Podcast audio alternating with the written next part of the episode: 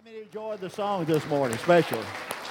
Praise the Lord. You can be seated. Thank you for coming this morning.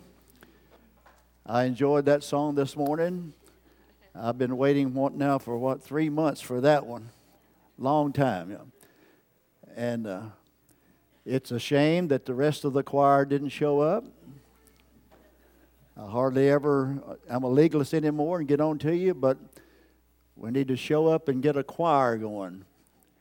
We got a young people's meeting coming up the uh, 19th of September. So I'd like to have all the choir sing that song again at that service. And uh, basically, the first time I heard that song, this brother Alan Price sang it at the funeral of uh, Joe Reynolds' daughter. And that was a beautiful song. He done an outstanding job on that. So, how many enjoyed the music this morning? Amen? Praise the Lord. Uh, we're going to look in he- uh, Hebrews chapter 9, and we're looking basically at the furnishings in the holiest of all. I call it the hidden manna. Brother Branham preached all these series, or basically I call it the third pull. He preached his sermons looking at two major types, and that was the tabernacle of Moses and the feasts of the Lord. The Feast of Trumpets, New Jerusalem, future home, recognize your day in this message, uh, the rapture, all these sermons he preached, he said he looked at these types to bring forth the revelation that was given to him. And to me, the greatest sermon he preached was the rapture, which opened up the seventh seal to us, which to the many of the message people in the world, the seventh seal is completely a closed up secret. It is still a mystery. I went to a website this week, the first time I ever found it. I actually was looking for Brother Branham's sermons, the index, and get the dates on it. It took me to a website, uh, basically, Jim Pinkston had to find out for me because he's a computer whiz. It was a doctor, I can't think of his name now, in North Little Rock. And basically, he had all kinds of sermons about Brother Branham and uh, the message of Brother Branham, and he's teaching all these things, what more. And I didn't realize that the message people looked at certain things as they do. But there's many things in there that we teach as common knowledge here that basically is still a mystery to them. But we can only do what God gives us, and we'll preach it in that light. We know that the political upheaval that's going on is also typed in the Bible, as basically divisions, riots, and all these things. Political upheaval. Uh, many can see what the mark of the beast would be if a certain party gets in. We can see that in the making. We have a hope that if basically Trump gets in, it'll be better, but it won't be much better, even at all. I believe President Trump was voted in to fulfill the will of God pertaining to Israel. The time of the Gentiles is over. We have had our message delivered. Our messenger has come. He brought a message. We've seen basically the secret rapture come to us in the form of a pillar of fire, a message, a seventh seal that we understand, to put us in a shout, voice, and trump. And therefore, everything that's going on now politically has to deal with Israel. I believe that the Gentiles are in the same time frame that Israel or the Jews was in from the rejection of Jesus and the ascension in the book of Acts. God didn't cut Israel off until basically AD 70. Now, I don't know if anyone was saved in there under Paul or not, but basically God's time for the Gentile uh, Jews did not cut off until AD 70 when he destroyed Jerusalem with Titus in AD 70. During that period of time, even though they rejected the Messiah, it was still open for the Jews. We have come to the end of the Gentile or the fullness of the Gentiles. And now we have a period of time called the seventh seal, or basically a Son of Man ministry, a little spirit of time there between the church age and the resurrection. that basically is still open to the Gentiles, but is basically closed to the rest of the world. In that period of time, as I've been trying to teach the young people and everyone here, the only thing that God calls for in that small time period is call on the name of the Lord and thou shalt be saved. There is one simple revelation that we want to get to, and we're going to look at the thought of hidden manna. There was something hid, and is still hid to everyone outside of the very elect. It is not hid by the fact that it's not in here.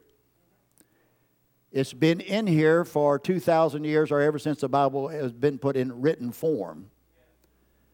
Now remember, when the Bible was put in written form, it became a dead letter unless it was revealed to you by the Holy Spirit.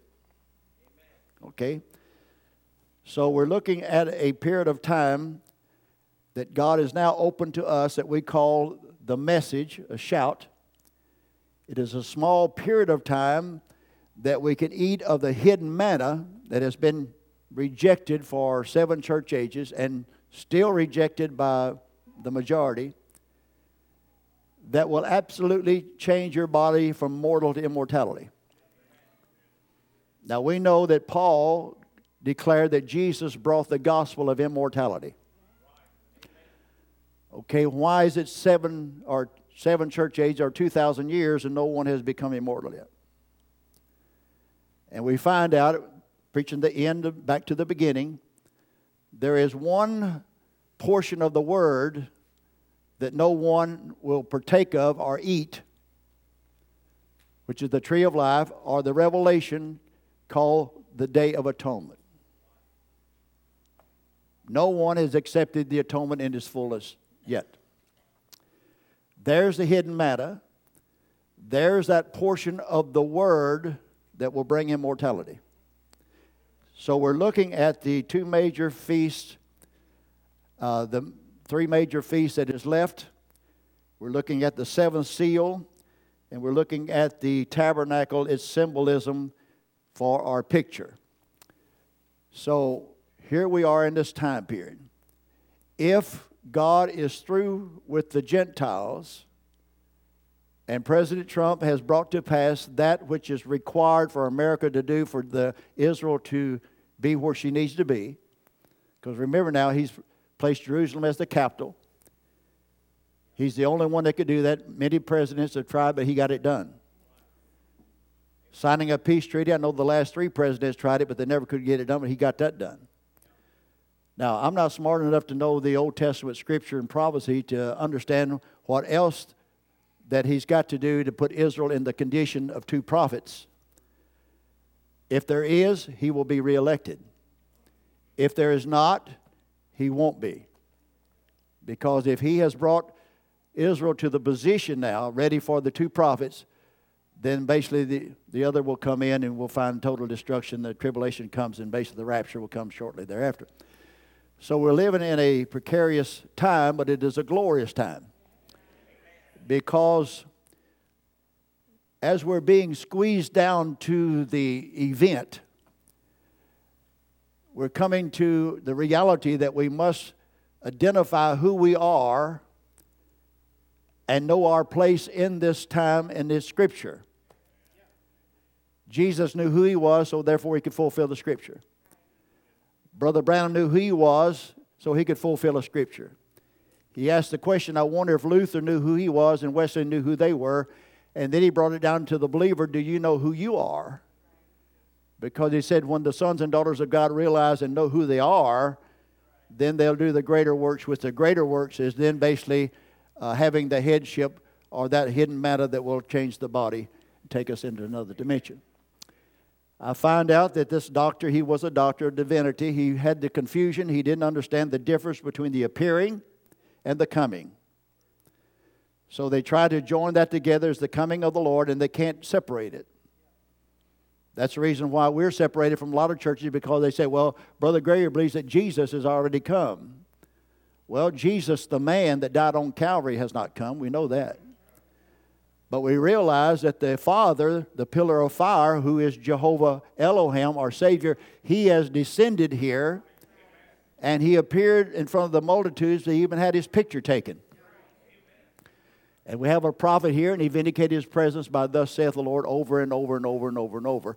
They cannot see that appearing as what the Bible calls the coming. They're still looking for the coming of Jesus to do something for us that we believe that God has already come and through a prophet revealed to us who we are and placed us in a position with Himself. And the statement is we should get to it again you never done it. Now remember, there's no group of people that has come so far to receive the atonement of grace to the point that they look at nothing except the pardon. You never done it. Now we agree and we shake our head, yeah, he said that, but the power of it, the revelation of that, actually brings the anointing for the change of the body. The sin question is settled. And we must accept that and confess that for it to be confirmed on earth. And there, to me, is the point that everybody is looking for. Everything hinges on the revelation of the atonement. The bride is the sinless, virtuous bride of Jesus Christ, the prophet of God, which was the voice of Elohim himself, the judge. In the trial, said, You never done it in the first place. He pronounced that we were the sinless, virtuous bride of Jesus Christ, and we are standing today perfect before the pillar of fire, the judge. That's where we're at, and that's the revelation that I believe is hidden. If we look at the picture of the uh, tabernacle, we can look at look at the symbolism. Because Brother Branham said, I look over here and I preach over here. If you look at the symbolism here, we're looking at that ark, that holy saw that little room there where these furnishings sit, everything in there now is basically hidden manna. There's something hidden there that we must be partakers of as overcomers for immortality. There is nothing in the holy place. Here's the candlesticks, represents seven church ages, which is under the Feast of Pentecost, the baptism of the Holy Ghost. There's nothing in the holy place that brings you to immortality. The baptism of the Holy Ghost in the holy place will not do it. Brother Man saying you have the Holy Ghost every day of your life and go to hell. There's something in the holiest of all, in the presence of the pillar of fire, that contains immortality. We understand that it is hidden manna. We'll read the scripture here in Hebrews 9 3 to 5 and pick up our thought. Paul tells us that after the second veil, now here's your picture up here that he's looking at. After the second veil, the tabernacle, which is called the holiest of all. In other words, after the second veil, there's the door of the holy place, candlesticks, showbread, the table there. Then there's another veil, there's the altar of incense, there's another veil to take you into the holiest of all, where, we, we're going to find what? The golden censer, the Ark of the Covenant, overlaid round about with gold, wherein was the golden pot that had manna. Now, there's where we're going to put our thought this morning. In the holiest of all, there is a golden pot. Now, the golden pot represents the deity of Jesus Christ or the revelation of the deity of Christ, and manna represents Christ Himself in another form. Jesus was the bread or the manna that come down out of heaven. So the manna here represents basically the revelation of the Logos, the revelation of the Word in its form, in its season. And it has a name. In the manna contains the new name.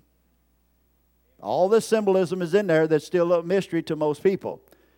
If we eat of this manna as the overcomer, we are promised immortality. We're promised a new name. We're promised a position in Jerusalem or the millennium as pillars.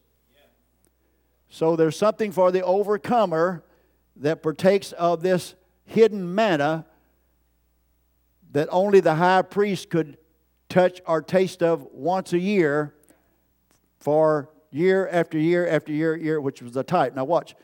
Also in there is Aaron's rod that budded. all of these symbolism is basically a part of this end time revelation of the mystery of the Logos being here, manifesting itself in human flesh.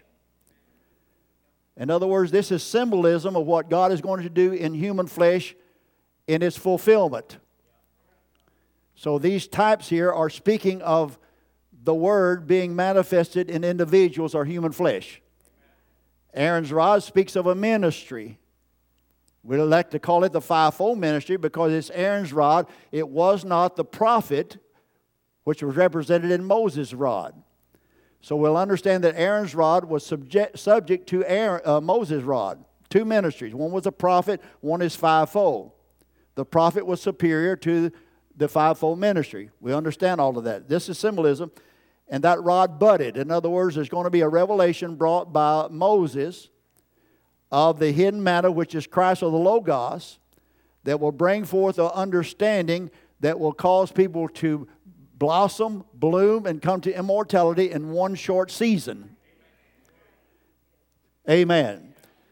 And the tables of the covenant, which the tables of the covenant contains the covenant of grace now revealed to us, will produce what the blessing of Abraham was promised to the heirs, and we'll get to that. And over it, the cherubims of glory shadowing the mercy seat. And we know that the, the cherubims was representing Michael, and Satan, basically, two angels, both twins. Michael and Satan, both of them covered the mercy seat. Satan actually looked over and guarded the Word of God. They were both twins. They're both anointed cherubims. So the difference between the true anointing and false anointing is actually the difference between the wise and foolish virgins that only basically the judge can separate. The reason why the seventh seal is not understood is when the judge comes down, or we call the cloud or the wig one, the judge comes down with a shout or a message of confrontation, and he confronts every believer with their doctrine. Because nothing can come into his presence off of the Word of God. Therefore, your mysteries or your true doctrine has to be explained or understood to be able to be guiltless enough to walk into the presence of the pillar of fire. If you won't walk in there, then basically you're an unbeliever to start with. You say, Well, I don't want to be in the presence of God. Then there's something still missing because if you understand who you are today, you are a part of the pillar of fire of which you are afraid of. Most people are afraid of their own identity. They do not want to confess that they're sinless, that they're sons and daughters of God, because they think it will come back to them. Then, if you are this, then what about this? We are sons and daughters of God by revelation according to the Word of God and our confession that seals our destiny. Like a brother saying this morning that people didn't believe in the atonement because, oh, I said, well, if you believe in the atonement, Brother James saying, uh, believe in the atonement, well, then uh, you can't get sick, or the Bible says basically uh, it's appointed the man wants to die. Well, I said, if I'm quoting the scripture that's appointed to me wants to die, I don't believe in the rapture. I've heard a message that it's appointed to me to live. It's not appointed to me to die. The message of this hour is you will never die. Believest thou this? See, see our message is different. See, our message is not I'm, I'm, I'm going to die and go to heaven. No, no, I'm not going to die and he's going to take me to heaven. Because, see, the Father comes down here and reveals himself to us, takes the veil off of the bride. He takes the veil off of the Word. And you are the Word. Help me understand that. We are the Word, and He takes the veil off and takes us up. Jesus don't come down to get us. The Father takes us up to Him and meets Him in the air. When Jesus comes back, Revelation 19, he brings us with him at that time, and we have a glorious body like his own glorious body. How did he get his glorious body? Through death, burial, and resurrection, and so on. How do we get ours? Through the same process that he got his. And that's by feeding on the Word of God. He done it all and he accomplished it. So that's what we're looking at. So we're looking at the furnishings inside the holiest of all in the tabernacle of Moses, which we said that that little room, now Brother Branham spoke of going into a little room, and people understands the tent vision and they think it's something else. The tent vision is basically a type of the tabernacle. It was symbolic. Brother Branham is not going to come back and put up a 300 foot tent and put a little wooden room in it and build wooden toilets out here to fulfill a tent vision. Come on now. He gave you a revelation. We've got to go into the little room and that pillar of fire said, I will meet you in there. In other words, there is a hidden name, there's a hidden manna, there's a hidden revelation in the holiest of all that's brought to us by the revelation of the seventh seal, uh, which is only, now don't get mean or cruel, it's only revealed to those who are ordained to it uh, that's in the Lamb's Book of Life. Amen. So we find in this little room where it's where the pillar of fire resides at this time in the, in the tabernacle. He hovered over the mercy seat, which is actually the lid to the Ark of the Covenant. Now they got the ark there, which is a box. You can see we could give you pictures of that with four handles on it that the priest carried. That golden lid was basically called the mercy seat, and the pillar of fire hovered over the lid of that between the two cherubims. In the box, we find that there was basically uh, a pot with manna. There's Aaron's rod and two tables of stone, which we know was the Ten Commandments that God wrote in stone for Israel. So Paul tells you now, is what we'll get to later, that over this cherubim of uh, uh, the shadowing the mercy seat, of which we cannot now speak particularly. We do not understand whether Paul didn't see what we're looking at, which in one way I believe that he did, or that it was not permitted for him to speak just like John and Brother Branham was forbidden to speak certain things. Because if Satan gets a hold of this, now the intellectual mind gets a hold of it, they can do havoc with this right here. They can take it every which way that you want, that you want to turn it. So he's looking at that hidden manna there, which is a type of Christ, wherein the holy, uh, the priest could enter the holiest of all, which the high priest types now, basically, I would say, the angels of the seven church ages. The angel of the church age could enter in and take a part of the Word of God and see it just a little clearer or a little higher of the manna than the people out here could. In other words, let's put it this way they had a Bible. The manna that fell every day out there, let's call it the Bible. It was the Word of God, it was Christ, it was a revelation. They all eat the same manna. But they took the true manna, the true revelation, true doctrine, and put a part of it in the holiest of all that it could not be spoiled, handled, mishandled, but kept in its pure form. So, although the word is here, man can handle it. They eat of it every day. There's every church is going this morning and feeding on the daily bread are a part of the Word of God. The part that we're feeding on is basically hid to what everybody else is feeding on. So therefore, they say, "Well, what's wrong, you kooks? You're believing God sent a prophet to give you a special revelation, and look who you are, look what we are. Uh, it can't be true. We can't do that. But they don't see a pillar of fire in the camp. See, they miss the secret coming of the Lord in the form of a prophet.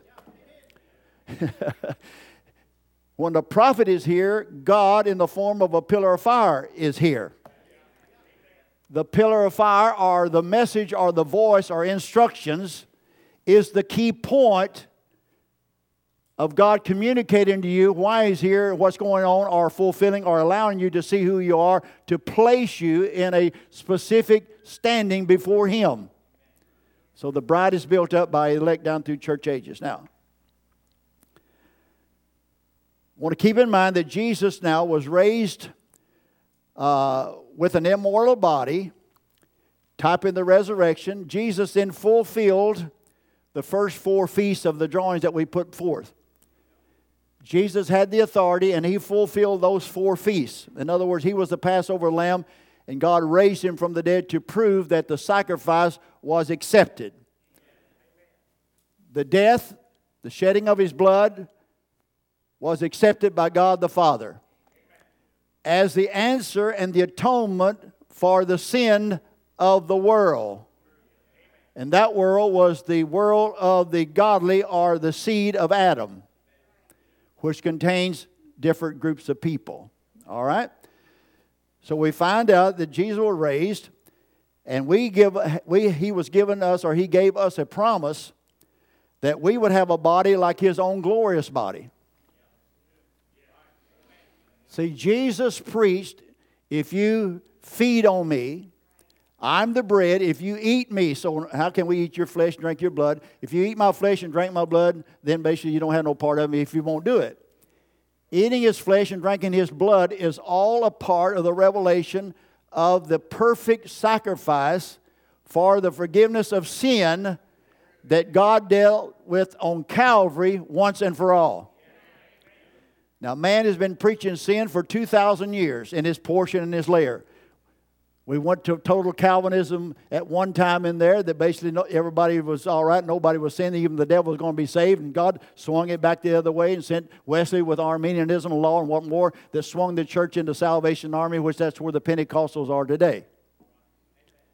Pentecostal move is basically Arminianism or basically under the legalism of law, do's and don'ts and eats and what more and washing pots and pans on and on and on and on and on which the prophet said will not bring you to life or allow you to enter into the presence of God, that we call the message of the hour, which is that seventh seal that they do not believe is open. Now, Brother Branham was the messenger of the seventh seal. When you see me, you see the Father. If you receive me, you receive the Father. You say, well, that's what Jesus said. Well, that's what the prophet said also. In other words, you're seeing the symbolism fulfilled before you in human flesh. Now, we have to identify ourselves in this picture, in this type, for the hour that we're living in. Because we're living, as we said in last week's lesson, we're living in an epochal time and season, which is a unique period of time that we have been allotted. Now, watch. So it will come by this glorious body. Jesus said, Will it come by eating the hidden manna in the holiest of all? Immortality lies under the seventh seal. Immortality lies in the shout, voice, and trump. Immortality lies under the last trump, which is the message of this hour. Okay? All those symbolism shows you what God comes down in the midst of the church to present the kingdom of God to us, that it is in our midst, and that we are heirs to it, and that we are the expression of it as living epistles read of all men. You and I are the expression of the kingdom of God here as the body of Christ called believers. Now, what? So, the little room, according to the prophet, speaks uh, to a portion of time or a season. It speaks to a portion of time or a season that the prophet called the bride age, which is all right, but it sounds like the bride age is another age outside of the seven church ages called the Laodicean age. He called it the bride age. I call it the dispensation of the Son of Man. Because remember now, he comes in three sons' names. Now, people, I didn't see the importance over years, but he kept bringing it out, bringing it out, and finally, pretty soon, you can understand what he's saying. Jesus comes in three sons' names. He come in his flesh as Son of Man. God manifested in the flesh. Son of Man, prophet. He ascended, the body ascended, he become the mediator. God sent the Holy Spirit or the pillar of fire down on the day of Pentecost as Son of God, Holy Spirit. For seven church ages, we have been under Son of God dispensation, what we call Pentecost or the new birth. At the end of Laodicea, we was promised a messenger to this age of Laodicea, which would also be a prophet. That prophet would fulfill Malachi 4, 5, and 6, or it would be the spirit of Elijah, turning our hearts back to the very revelation of the early fathers, or the revelation that was given to the Apostle Paul, but was rejected by the Jews, and the, those converts didn't understand what he was talking about. The Apostle Paul at that time represented to me the last three feasts of the seventh month, which was the Feast of Trumpets, the Day of Atonement, and Tabernacles. Paul's gospel was the revelation of redemption. The book of Romans, Ephesians, Galatians, and Thessalonians was the revelation now, or the secret manna that would change your body. Eat and make your body. You've got to eat from the right tree. So that's what it's all about. So we look at now, there was a little period of time between the holy place and entering in the veil. Now, as we said before, the prophet was the veil. Now, think of that. Well, I, I, I want to go through a veil of skin. It was a veil of skins. The prophet was the veil to get to the pillar of fire or the holiest of all. Moses was the veil between the people and God. They chose it that way. They made a choice. All right, that choice we'll look at in a few minutes is what moved them from the covenant of blessing to the covenant of law that basically they died under. Okay. So we looked in our last lesson last week, or the last few weeks, at the harvest seasons, which represents the three feasts of the seventh month. And those three feasts, if we can put them up there, David, those three last feasts that we're looking at the blowing of the trumpets, the Day of Atonement, and Tabernacles they represent the seventh trumpet being fulfilled and the seventh seal being fulfilled to the Gentiles. Those three feasts, in its symbolism, what it represented, what they acted out for hundreds of years, the Jews, and they still acted out on the exact days and exact time now for 2,000 years. They rehearsed these feasts every year, but they still do not understand what they're acting out. They absolutely act out the role, but don't understand what they're acting out. Why? How can they act it out to the exact day and hour and not understand it? Because their minds are veiled to the reality of the symbol. They don't understand what the symbolism represents. They only look at it in the natural. They're still looking for their Messiah to come, or they're looking for the first four feasts to come to bring them to atonement for immortality. Let me understand what I'm saying now. In other words, they're looking for the completion of the seventh feast, which will bring you immortality, but they made the mistake that they didn't recognize Jesus fulfilling the first four. They didn't accept him. By not accepting the Passover and the resurrection, they couldn't come to the day of Pentecost. That's the reason they couldn't accept Moses, uh, Paul's message of grace. The early disciples that was there in the day of Pentecost did not accept Paul's revelation of grace. Now that's hard to understand, isn't it? Well, you mean they were sitting right there with him and they still didn't get it? They didn't get it. Why? because you and I were not in yet. Okay? It's the only reason they didn't get it. So we find in James 2, 5, 7, we looked at that last week, we'll pick it back up. So we find that there is appointed times and appointed seasons. And now we understand that we must recognize that there is a time where the new name will be revealed to bring us into the last three feasts of Son of Man. You said, Are you saying the Son of Man is a new name? Well, it's a name which was manifested that we're living under that most people would not grasp.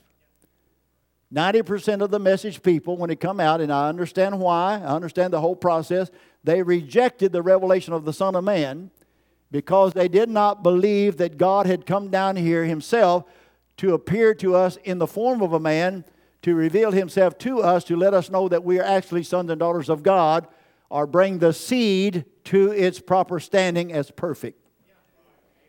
Remember now, you're not going into perfection or tabernacles without being perfect. Now, the struggle for everybody has been what? I can't be perfect, therefore I cannot go into the holiest of all. I'm, I'm willing to sit in the holy place. I'm willing to feed on the old covenants. I'm feeding on the teaching. Jesus loves me. This I know. Water baptism. I go to church. That will not get you into the rapture. We'll get to it just in a few minutes where Paul picks that up. In James 5, it says, Be patient, therefore, brethren, unto the coming, which is actually that dreadful word that they all kind of shrink of, the parousia, which means the literal presence, and the literal presence is the pillar of fire, Elohim himself, of the Lord. Be patient, therefore, brethren, unto the parousia or the presence of the Lord. That Lord there is not Lord, the Lord said unto my Lord. It's the Lord that said unto my Lord. This is uh, Psalms 110 1. The Lord, Elohim, said unto my Lord, which is Jesus, You sit now on my throne until I go down and make all enemies and put them under your feet. How many's following now? So we see this role that the Father is acting out. So Jehovah Elohim God is the Lord Elohim that comes down to fulfill Revelation 10 1 to Revelation 10 7, which is a prophet.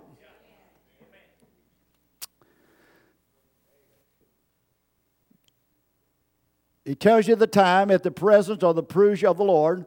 Behold, the husbandman, which is Jesus now, waiteth for the precious fruit of the earth, and that is our glorified bodies, and hath long patience, seven church ages, waiting for it until he receive what? The early and latter rain, or he receives the book of Acts and the Omega in this hour. He receives both Elijah ministries, turning the hearts of the children to the, to the Lord, and at the end time, turn us back to the same thing. It's Alpha and Omega, and the Holy Spirit does both in the outpouring early and latter. Are you talking about? You're looking at book of Joel. I understand there's a uh, former and latter rain, teaching, rain and power what, what here, but we're talking about Acts, and you're talking about at the end time. Alpha and Omega is the same rain. I'll pour out my spirit upon all flesh, and that day I'll pour out my spirit upon my sons and my daughters. I'll pour out a special portion or a hidden manna that will take them through the tabernacle to the wilderness until they come into the millennium, which the prophet said, Now we are resting under the Feast of Tabernacles, which has to be a revelation. Because we don't celebrate the feast as Gentiles and it's natural. So we're resting under the Feast of Tabernacles, which is the type of the millennium, which is the type of immortality, which is the rest of God. Then the bride is laying in the presence of the Son and ripening. Ripening don't mean rotten either. It means ripen out until you are what you are, and you don't. You're not. You're willing to confess, "I am a grain of wheat." Amen. So we understand that the times and seasons were set as appointed times by God, whereby God required the people to come to Jerusalem to meet Him in His presence as a pillar of fire three times a year, and He called it the Feast of the Lord or the holy convocations of God. That's special times that God said, I'll meet the people, and He always done it through the process of the tabernacle. So Jesus was asked, now watch, now Jesus was asked uh, in Matthew 24, 1 to 3, what would be the uh, sign of the end, and what more, and what would be what more, and he give you three answers. Brother Brown went through it in detail. And what will be the sign of your presence or your parousia? What will be the sign that you will be literally here to fulfill the last three feasts? Jesus answered him and said, I don't know. The angels don't know. Only the Father knows the season that I will fulfill the last three feasts to Israel. Now, Jesus didn't know it then. The book of Revelation reveals that it was revealed to him after he ascended in a glorified form that it was revealed to him. But at this time, Jesus said, I do not know the time and the season or the day and the hour. That is in the Father's hands. In other words, Jesus fulfilled the early rain. He come and fulfilled the first four feasts, but he didn't have the authority to manifest the last three feasts, which would be in his second coming to Israel to finish up the plan of God. Are you following me so far? All right.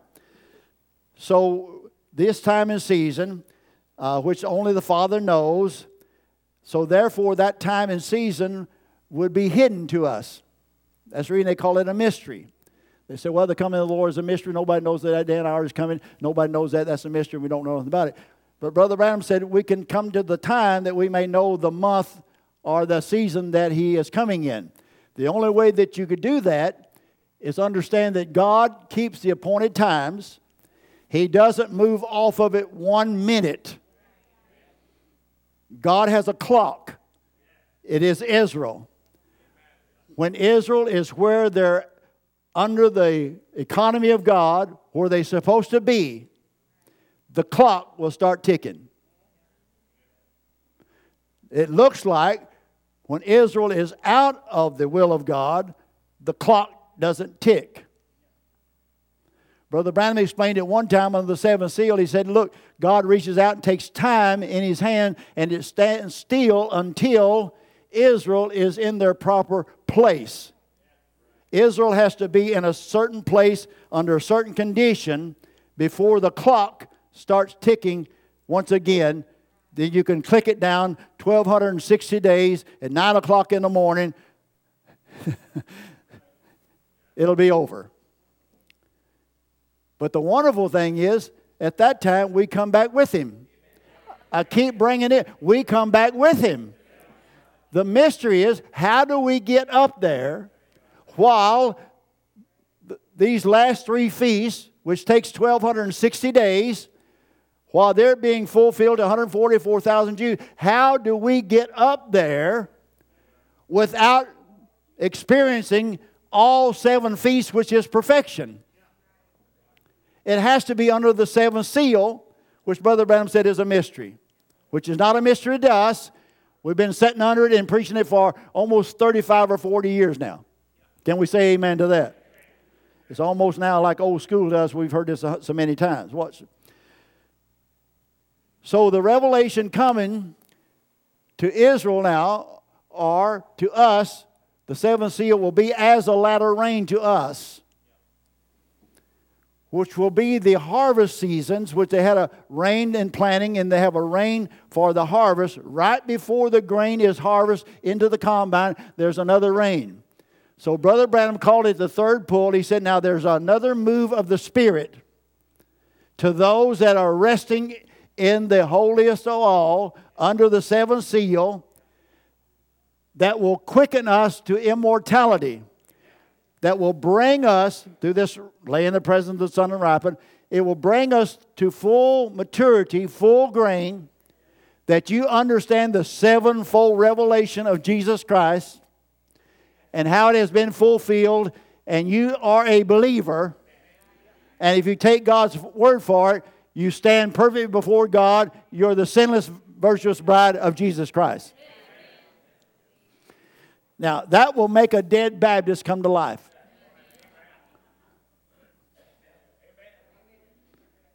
If I don't bring you to life, you're more than a dead Baptist. You must be a seared uh, something else somewhere along the line. Brother Branham said that will make a Baptist shout. So, what, what should they do for us? Watch that. So, in this latter rain, we are given both the, the former and latter rain, which brings us to the Feast of Pentecost, whereby we are restored, Acts 2.38 water baptism in the name of the Lord Jesus Christ. Now remember, he said we could not go into the holiest of all without being baptized in the name of the Lord Jesus Christ. Because he said, straight is the gate. Let's put the water baptism is basically the veil or the gate that lets you enter into the sevenfold revelation of Jesus Christ. You're not going to get it without that. Okay. Then all you have to do in this hour is accept that Jesus was the atonement for sin. That places you in the tabernacles. All right, so watch now. So the last three stages of the seventh month that we're looking at was not made known and still is not known or fulfilled as yet. Waiting now waits for the day of the Lord, which we are in. We preached that months ago. We're now in the day of the Lord. We are under the sixth seal, which is the beginning of the tribulation period. The sixth seal actually opened by the Alaskan earthquake, which was that, 1964, I believe. That was the opening of the sixth seal, which now begins to run parallel with the seventh seal, bringing us into the conclusion of basically the two prophets and the rapture. The squeeze is only the sixth seal beginning to bring the pressure on us to basically squeeze us into reality to squeeze Israel into the homeland to prepare the conditions of politics for two prophets to walk out and finish up God's plan. You said, My Lord, Brother Grigory, that's, that don't leave much of a future. We don't have a future except a thousand years. thousand years of pick, picking grapes that don't spoil. Hallelujah. Amen. So here we're looking at the day of the Lord, which lays in God the Father. Only He knows. But remember, He's down here with us. You, you mean I can ask the Father? Jesus said, Now, in that day, when you realize that God Himself is here, whatever you ask the Father in my name, He will give it to you. oh, glory to God. so it lays in the Father where neither the angels the angel that come to Brother Branham told him secrets, but he said, Now don't say this and whatever more. They only nor the angels knew the days are the, the day or the hour. Brother Branham put it down to the day or the hour of the days of his flesh. What? They did not know the Feast of Trumpets, the Day of Atonement, and the Tabernacles. There is the hidden manna or the hidden revelation that the Gentiles must be a part of and the Jews will receive. The last three feasts there, in a spiritual reality, will put you in the millennium. The last three feasts by two prophets, fulfilling the same thing to the Jews, will put them in the millennium. It will put you there in an immortal body. So these are kept in the Father's hands, waiting for the time and the season, or what Brother Branham calls spiritual food in due season. The spiritual food in due season was the revelation of the trumpets, the atonement, and tabernacles that the prophet brought us under the seventh seal, and he preached it in Future Home, Recognize Your Day in His Message, Feast of Trumpets, and those sermons right there. Invisible Union, those sermons, the last year and a half he was here, he preached all of these sermons revealing the mysteries uh, or the true doctrine that would place us spiritually before God as perfect. Amen. Each mystery took out a portion of the believers. Marriage and divorce, which was a secret under the seventh seal, took out a group. The Son of Man revelation took out a group. The appearing, the Parousia doctrine, or what we call the Parousia of the presence, took out a big group. The Godhead took out another group. All these mysteries which is manna that will change your body, was rejected. Now, we said last week, and I went back to the notes to show you that God the Father in 1 Thessalonians 4:16 comes down as a general or as what we call a judge. The Lord shall descend with a shout. That is a military command to get everybody in proper order, or it is a strategy used by God to separate the chaff from the seed. I was reading one article, this doctor said, he said, now the message people are confused because they believe that the cloud, and there's a big argument over the cloud, and churches are still splitting over it, that they believe that the cloud was the coming of the Lord, fulfilling Revelation 10 1 to 7. Well, that sounds like something that we might believe. He said, Well, we know that that cloud did not fulfill Revelation 10 1 to 7 because the one that comes down in Revelation 10 1 to 4, he said, if you'll notice, he put one foot on land and one foot on sea. Uh, he had in his little hand an open book. He described it to the letter, and it was a whole body. The cloud, he said, if you look at that, is only a head. So the cloud couldn't be Revelation 10 1, which was a whole body. The cloud represented only a head. I said, Who in the world would think like that, you know? But that's pretty intellectual if you get to think about it. Yeah, that could be true. Yeah, it could be true. But the cloud represented the coming of the Son of Man, which is Revelation 10 7, a, a prophet or the pillar of fire coming to a, a prophet, revealing the hidden manna, which is Jesus Christ, the same yesterday and forever. In other words, like Brother Branham said, you got to have something in here to be able to almost read between the lines and get the picture. And you can't put this scripture with this scripture and this quote with this quote and come out with the right conclusion. You said, How come? Because it takes a revelation. And only the Holy Spirit can bring out this point, this point, and form a picture in your mind and heart where you can see the plan of Almighty God. So we see God has a strategy, and that strategy was He would come down in the midst of the Pentecostal age in the holy place. He would come down, and as the judge, the wig one or the seven angels form the head, which is Revelation chapter 1, there when it's in the eyes and what more, all, all those characteristics only about the head. Revealing now the role that God is playing, he comes down as the judge to put the church on trial. Because he's got to separate the chaff from the seed. We understand now when the shuck pulls away, the seed will lay in the presence of the Son and declare, When you see me, you see the Father.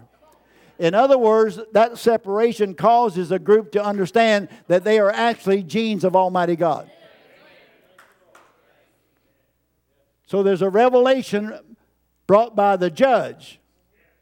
You've got to come back to the parousia, the presence of God, that opens our understanding of what's going on, knowing now that we have actually been separated. If you can't see that in the message, you hadn't been around very long. Young people, you may not know what I'm talking about, but we used to all get together. Now every church is separated in its own little group, in its own little revelation, its own understanding.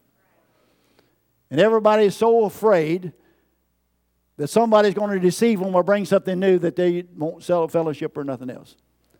Everybody's afraid of their own shadow. But remember, if you are the bride of Jesus Christ, nothing can deceive you. Nothing can take you out. Nothing will turn you away. Nothing can take you out of the Father's hand. Come on now. You are sealed in, elected before the foundation of the world. Why? Because you are under a covenant that's now revealed to you that was given to Abraham by Melchizedek. And then Moses took that same covenant to the children of Israel and they turned it down. That same covenant has been brought to us. From service this time to the message, there's a third pull message in there that brings us to the understanding of the original covenant of Abraham that we are now under this unconditional covenant of grace. We believe and accept the sovereignty and election of Almighty God, and He said we never done it in the first place. How many can receive that this morning? How many can believe it? How many will confess to the Father that you know who you are as the Son? Amen. Now, Brother Branham says that in trying to do God a service, I'm running out of time, so I'll move on. Pentecost will only shelter the message, giving it an open door until it gets scattered. And then the shuck will pull away, and the wheat will lay in the presence of the sun, see, to ripen. Now, how can that be if he's not here? Lay in the presence of what son? Son of God? Son of man? Son of David? Lay in the presence of the Son of Man, which is a revelation. Brother Branham was asked the question Brother Branham, are you the Son of Man? Or is the pillar of fire the Son of Man? I always kind of puzzled at his answer for years. He said, No, I'm not the Son of Man. The pillar of fire is not the Son of Man.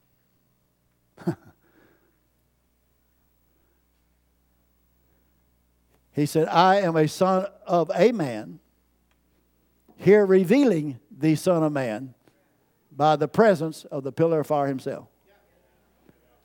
So only the Father can unveil to us the Son of Man or Jesus to us to let us see that we are absolutely the bride are united back to the headstone. We are united with the head. When the headstone come down, and the preacher said, "Well, the headstone, not, the headstone has come down. We are married to it. We are united to Him. The pyramid is complete. The capstone has been put on the body." You say, well, Brother Greg, if that's the case, we are to be this and we are to be that and whatever more. You are what you confess that you are. It comes down to that. Watch now. So we understand that the earth gets seven outpourings of the Holy Spirit, or the Word, one for every age, and at the end time, we get a ripening rain, or rain that is ripening out the seed. Lay in the presence of the sun. We're under the ripening rain, which is what? A teaching rain and a harvest rain at the same time. We're in the presence of God, ripening out or bringing forth what? The understanding of the atonement in our hearts and minds to immortality. I can't stress it enough, and I started to go a different direction this morning. But if we look at all these types, there's only one thing. I put the quotes at the end of the sermon. We can write, sit here and talk for three hours. There's only one thing that Brother Branham said the whole church world, the Jews and everybody else, would not accept, and that is Jesus as the sacrifice for sin. The Jews would not accept him.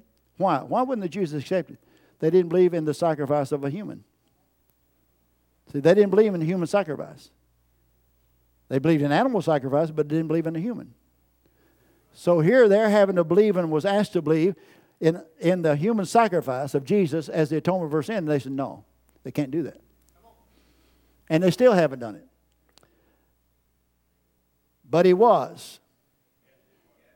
The prophet said that Paul brought the revelation of Jesus Christ, which Paul's gospel was the blowing of the trumpets to bring them to the day of atonement, which is the book of Romans. You're saved by grace through faith alone.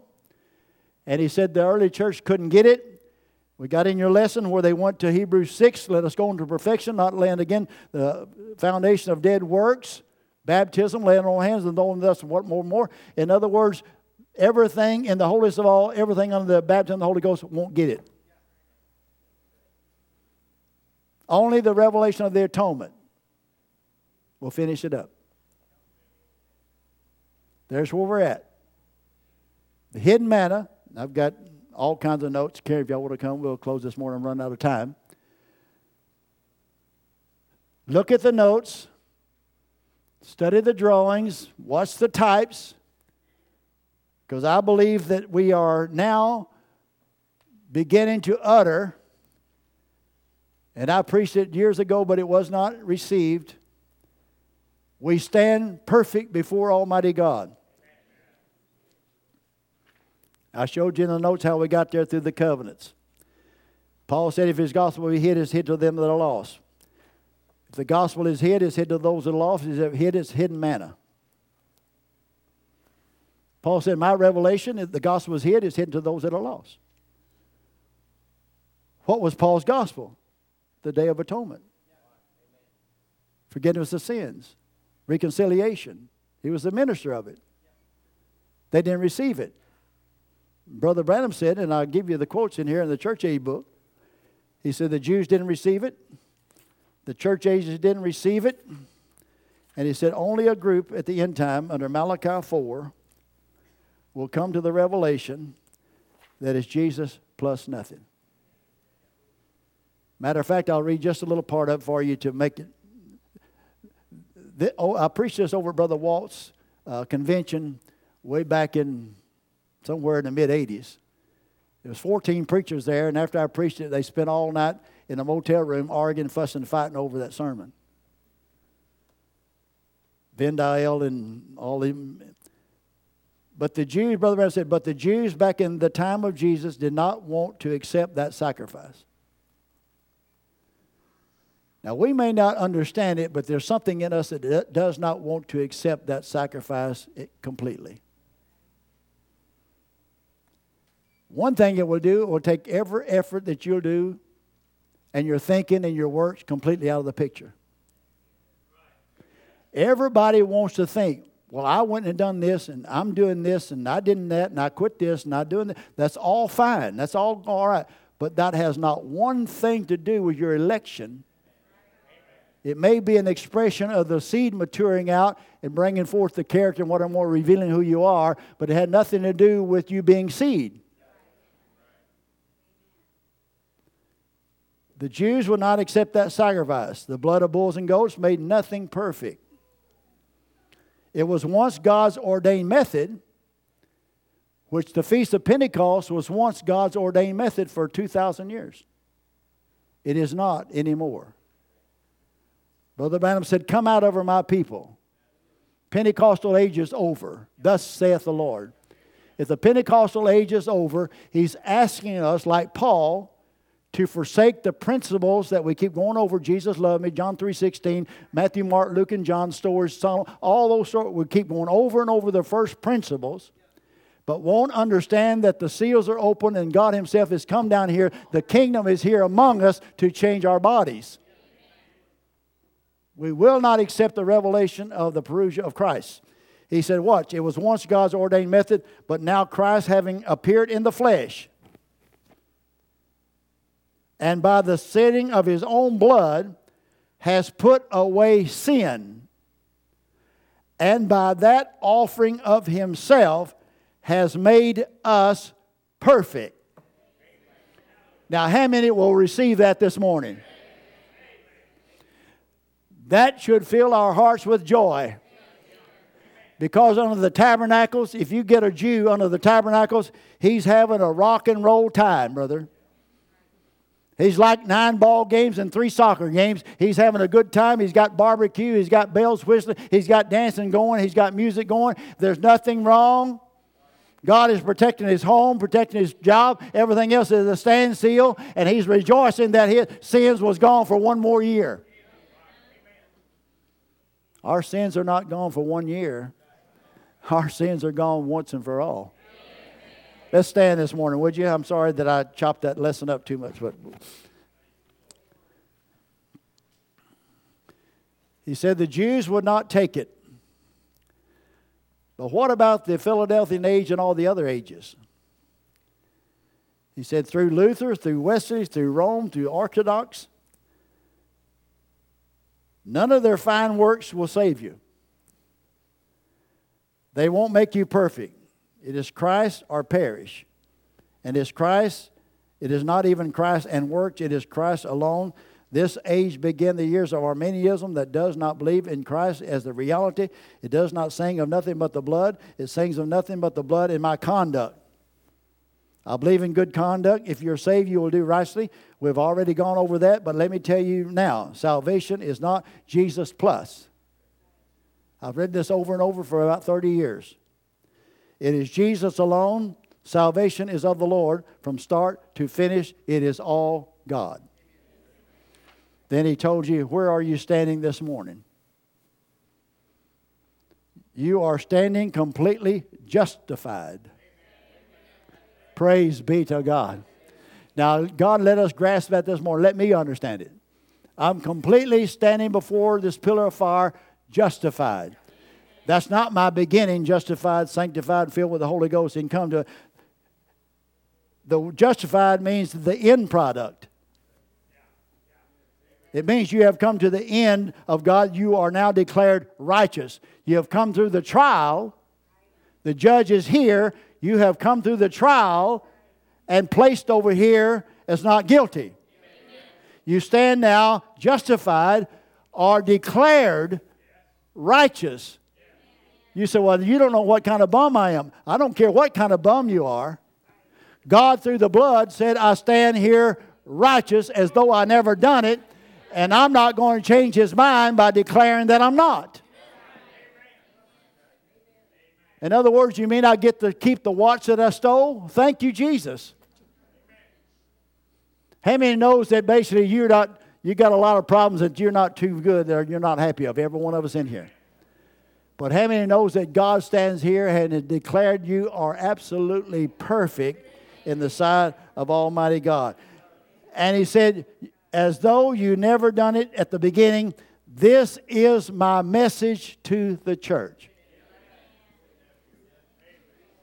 You say, Well, I'm in the message.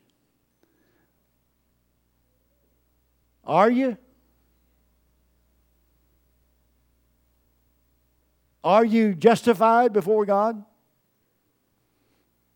Do you see yourself perfect? Clothed in righteousness? Which is a product of the hidden manna that you're feeding on day by day. Continual feeding will change your body. And we'll pick up what that hidden manna is next week of Lord heaven. But this is the message. You never done it. In the holiest of all, the presence of God, we stand under the blood, under the parousia of Christ, the secret coming to a bride, the judge coming and put us on trial. You say, Well, I thought I was waiting a thousand years down the road to a white throne. You're not going through the white throne a thousand years down the road. You've already went through your white throne judgment right here under a prophet. We've been in front of the bema of Christ. What do you think's been going on for all these years, this separation and what more in the church is going to pot and America is going to pot and everything going to pot? The sixth seal, America turned it down. We're under the judgments of God and it'll get worse and worse until He wipes us off of the map. The only thing this November will tell us if we got a little time left or not. Because I, I mean, it could happen under Trump's or conservative rule, but it looks like it'll happen under the other because I can't see us going that crazy under. But those 200,000 thousand demons in the book of Revelation, they have been released. The bottomless pit was opened by Brother Branham when he opened the seals. He opened that pit and turned all these demons loose. Don't you understand that these viruses are no more than anointings or demons of, of sicknesses? They're spirits. You say, Well, I, I won't get one. Do you ever have a bad thought? How many here never has a bad thought? Never critical? Your husband don't ever upset you, and your wife don't ever have, everybody's rosy. Oh, we're just perfect. How, how many perfect ones like that we got in here? Oh, come on. Then who's talking to you? Where do these things come from? They're not just floating around in the air, they're demonic powers of darkness here being manifested in flesh. You call politics that, that we don't want nothing of, but they're God fulfilling His word. They're here to destroy the bride of Christ. And Brother Branham said, Now, when they come, look how much you preachers ought to preach divine healing then. Are you saying where bride won't get sick? No. I'm saying we don't have to. There's a revelation in there and there's a confession in there that will keep us under the blessings of Abraham. Amen. There's a lot of blessings of God that we don't exercise and use for ourselves, but it's, it's still there anyhow. Amen. So, what are we going to sing, Bernie? Huh? I've got the power of life in me because we fed a little bit on the Word of God this morning. You say, well, that wasn't a T bone steak. I don't care if it was mashed potatoes, it's still a part of the Word of God. It's a little bit that keeps me sustained to next Sunday. Manna fell fresh every day. They took a portion of it and put it in the holiest of all that never spoiled. But it was the same manna that they eat out here every day. But if they didn't gather it, it would spoil. So you can't take the manna of one church age over into the another age. I can't feed you Luther's manna. It's got worms in it. I can't feed you Wesley's manna. It's got worms in it. I can't even feed you Pentecostal manna because it's got worms in it. I can only preach the manna that's in the holiest of all that will never spoil. I've got the power in the name of Jesus. Let's give Canada a wave this morning, would you? Make them welcome into the service.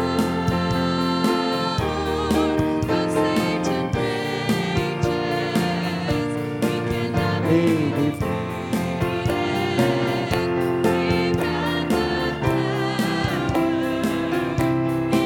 name of the Lord.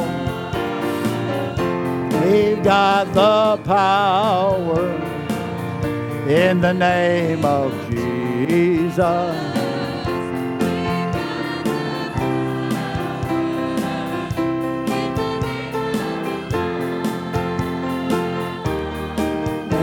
Satan made we cannot be defeated. Oh, we've got the power.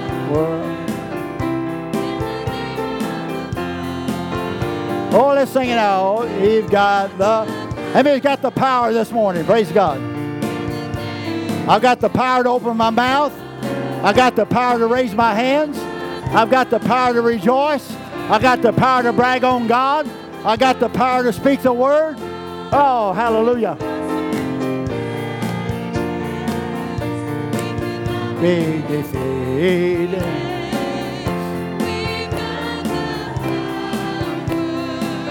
in the name of the Lord. Oh, we've got the power.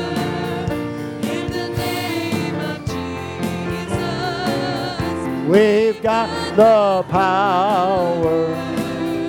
In the name of the Lord. Though Satan rages, oh, we cannot be defeated. We've got the power in the name of the Lord.